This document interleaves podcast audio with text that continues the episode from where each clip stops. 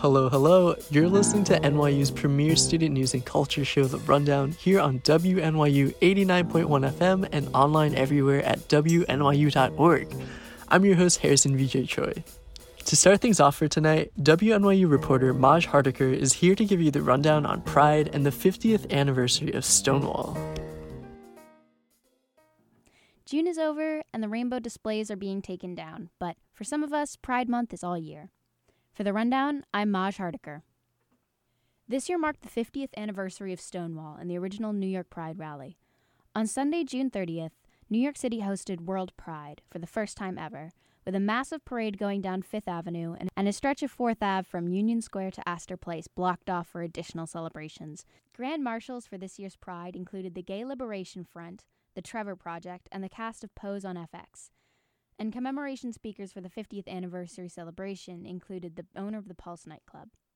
Pride this year was one of the biggest ever, with 657 groups, organizations, politicians, and corporations sponsoring the parade, and over 1,500 people marching, with millions more watching along the parade route.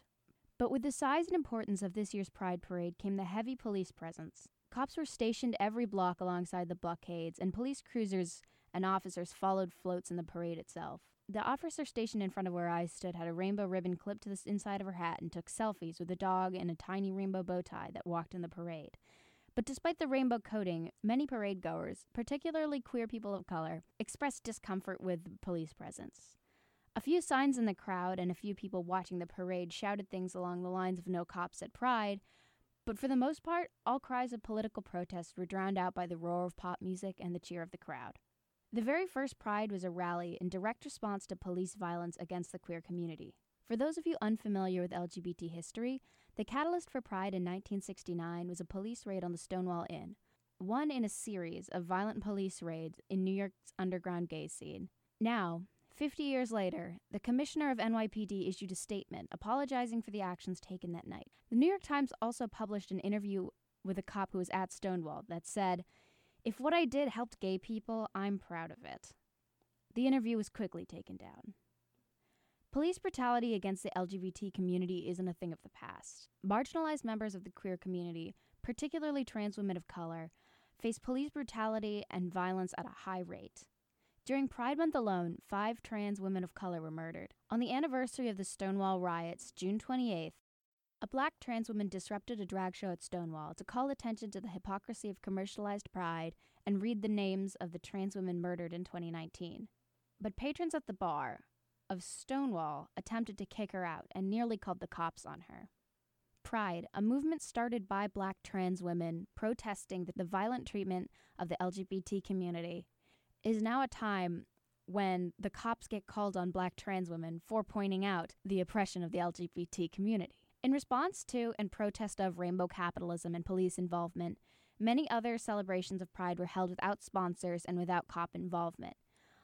All of them making it abundantly clear that these marches were political in nature. The Queer Liberation March, in particular, was held at the same time as World Pride, marching up a block over from the Pride Parade up 6th Ave from Christopher Street. The march, held by the Reclaim Pride Coalition, says in the first sentence of their mission statement we march in our community's tradition of resistance against police, state, and societal oppression, a tradition that is epitomized and symbolized by the 1969 Stonewall Rebellion.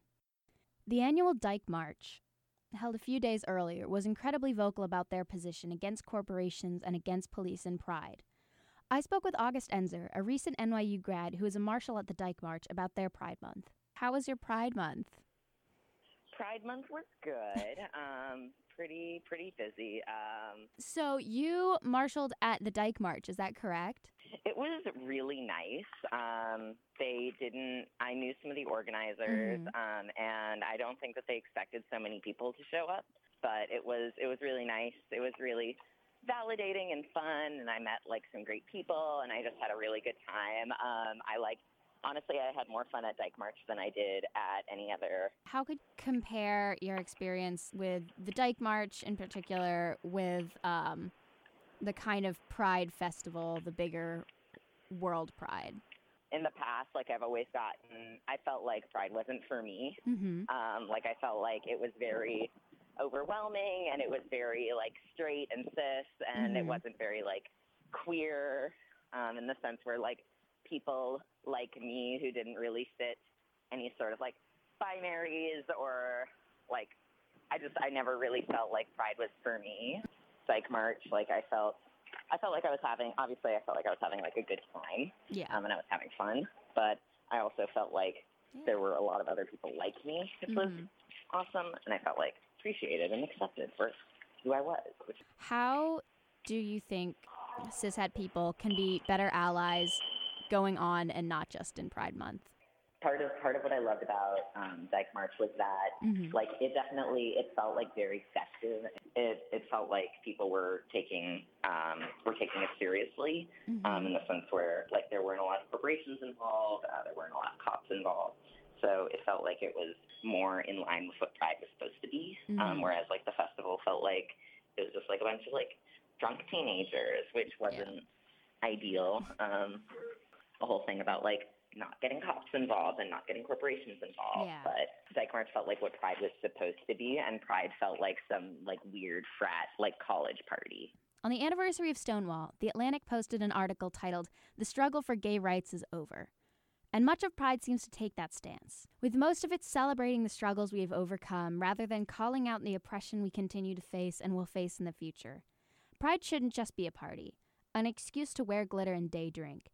Protesting the oppression faced by marginalized queer people across the globe is still a necessity for the community. Though we've come far, the struggle for gay rights is still far from over. For the rundown, I'm Maj Hardikar.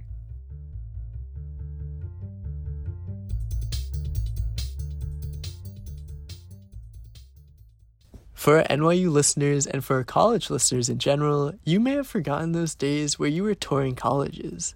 That's right, not too long ago, you and your family may have gone coast to coast, city to city, and campus to campus trying to feel out where you would spend your next four years.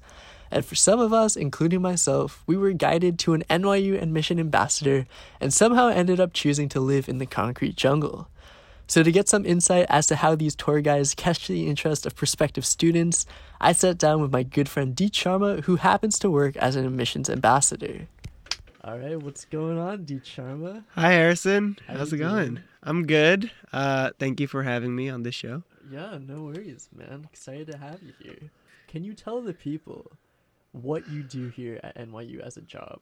Yeah, I am an admissions ambassador, so I you will see me wearing the purple jacket and giving tours as well as some other stuff. So, like, my kid, I want Uh-huh. to show them to NYU. Okay.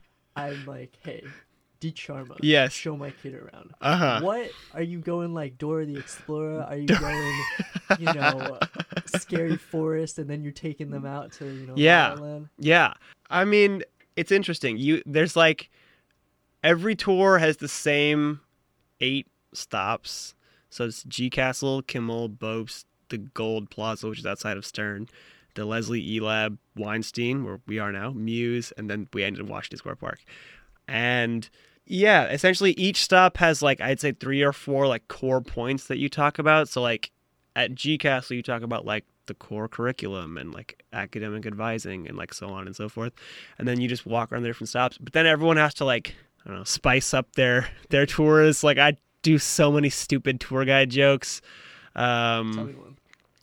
Okay, okay, so the classic tour guide joke is you go to Kimmel and you talk about like sports and stuff, and you say we have uh, all these teams. We're like actually have really good sports, contrary to popular belief. Uh, actually, our football team has never lost a game. They're that good. And then some of the parents go, "Wow!" And then I go, "Does anyone know why?" And they go, "Because it doesn't exist." And that's that's like tour guide joke 101.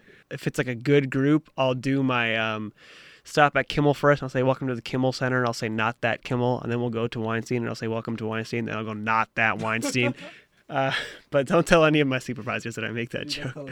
Yeah. So the tour guide jokes are. Some of them are pretty terrible, but some of them I, I think so I think some of them are okay, but Gotcha, some may gotcha. disagree.